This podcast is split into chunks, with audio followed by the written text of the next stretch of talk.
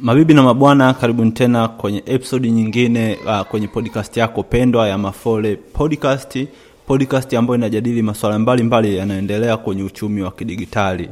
Hosti wako leo uh, si mwingine bali ni mimi Baraka Mafole, na leo tutaangazia mbinu na njia mbalimbali mbali ambazo zinaweza zikawasaidia watengeneza maudhui ya mtandaoni kubadilisha passion waliokuwa nayo uh, ili iwaingizie faida au iwaingizie kipato na kabla tujafika mbali tujadili kidogo kuhusu content monetization.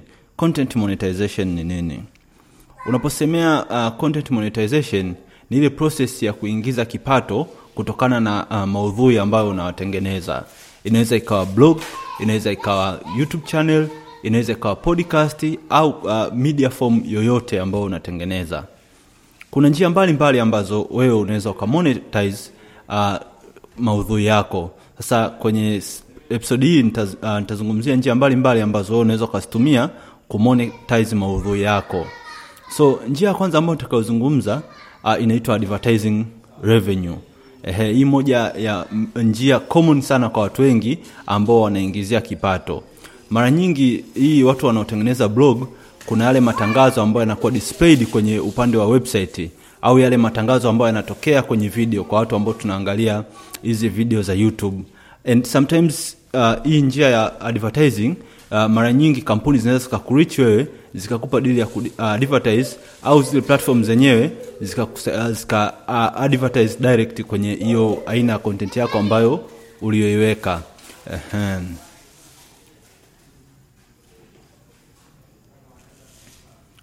So njia ya pili ambayo watengeneza maudhui wanatumia kuingiza kipato inaitwa subscription model. Kwenye njia hii uh, unaingiza kipato kulingana na watu ambao wamesubscribe kwa ajili ya kuweza kuona maudhui ambayo wewe unayatengeneza. Kwa mfano kuna majukwaa ambayo yamezoeleka duniani kwa njia hii ya subscription. Kuna wanaitwa patreon na wanaitwa substack. Mara nyingi substack ni kwa ajili ya zile newsletter ambazo zinaletwa uh, ambazo zinatengenezwa. So unaweza ukawa na watu wako labda mia au hamsini ambao wanapenda newsletter zako. Kwa maana hiyo wanachokifanya wao wanakuwa wamelipia kiasi fulani cha fedha. So uh, kadri unavyopublish hizo newsletter zako mpya wanakuwa wamezipata. Njia ya pili ni ya patreon ambapo watu wanaweza waka access zako kama watakuwa wamesubscribe na kuweza kulipia ili waweze kupata access hiyo. Moja ya content creator ambaye anatumia sana nje ya patreon kuna huyu content creator wa, wa kenya uh, ana, ana, anatengeneza sana anaitwa andrew kibe anatengeneza sana content za za mambo ya ya hizi za wanaume na namna gani unaweza wakawa masculinity zao ziwe vizuri so njia tatu ambayo content creator ambayo wanatumia kwen, uh, kuingiza kipato na kupata hela inaitwa e-commerce and merchandising, merchandising. so hii ni njia ambayo imekuwa ikitumika miaka na miaka. Nadhani kwa watu ambao mmeanza kufuatilia mziki wa tanzania kuna kipindi wasafi walikuwa wanauza nguo kabisa zimeandikwa wcb for life na nini na watu wakawa wanalipa. Au wakati ambapo harmonize anaachia nyimbo yake ile kuna nyimbo moja harmonize nilikuwa naipenda sana enzi hizo. Inaitwa uno.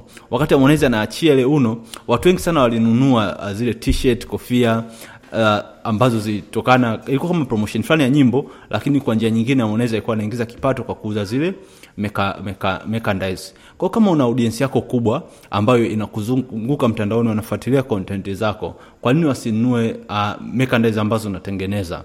Merchandise inaweza ikawa t-shirt inaweza ikawa sweta inaweza ikawa chupa za chai inaweza ikawa vikombe inaweza ikawa uh, inaweza ikawa labda hata nanio inaweza ikawa hata I mean, hizi wanasema ni sahani chochote ambacho mtu anaweza akakitumia chochote mtu anachoweza akakivaa ndo kinaweza ikawa wewe merchandise yako. Njia nne yenyewe inaitwa crowdfunding au donation. Mara ngapi mmeingia youtube au kwenye hizi podcast unakuta watu wameweka pale lipa namba zao labda lipa namba ya voda lipa namba ya tigo au wameweka namba zao za simu in case kama hiyo uh, podcast imekubamba zaidi unaweza ukawatumia kiasi fulani cha fedha. So hii ni njia ambayo inatumiwa sana na content creator wengi.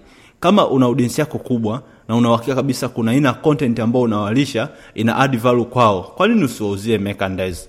Ah, I mean, kwa nini usi, usiwape namba pale wa kudonate? Kuna watu wema sana kwenye watu elfu moja huwezi kosa watu mia moja au watu hamsini au hata kumi ambao wanaweza wakachangia kurudisha kwa kile ambacho wewe unawapa. Mm njia tano ambayo watengeneza maudhui wanaingiza kipato uh, mtandaoni inaitwa affiliate marketing. Mhm. sasa na, nadhani kwa leo itakuwa ndio njia yetu ya mwisho kabisa ambayo tuna tunaongea. Sasa kwenye affiliate marketing ni sensitive kidogo.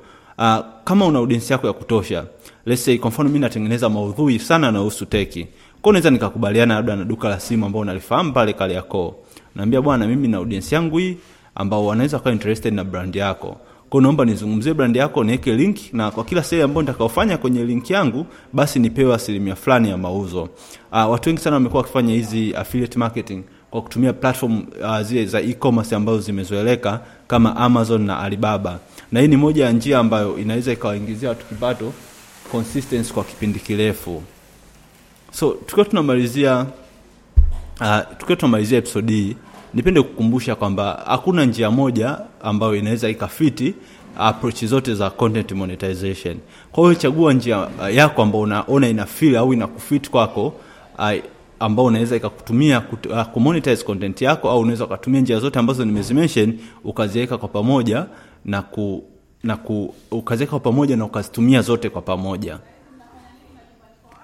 Kama umeona episode hii ina value kwako tafadhali usisahau kuacha review hapo au ukashare na content creator wenzako ambao wamesikiliza. Endelea kufuatilia baraka mafole podcast na uweze kujifunza mambo mengi sana ambayo nina share kwenye uh, episodi mbalimbali ambazo nimeziweka kwenye series hii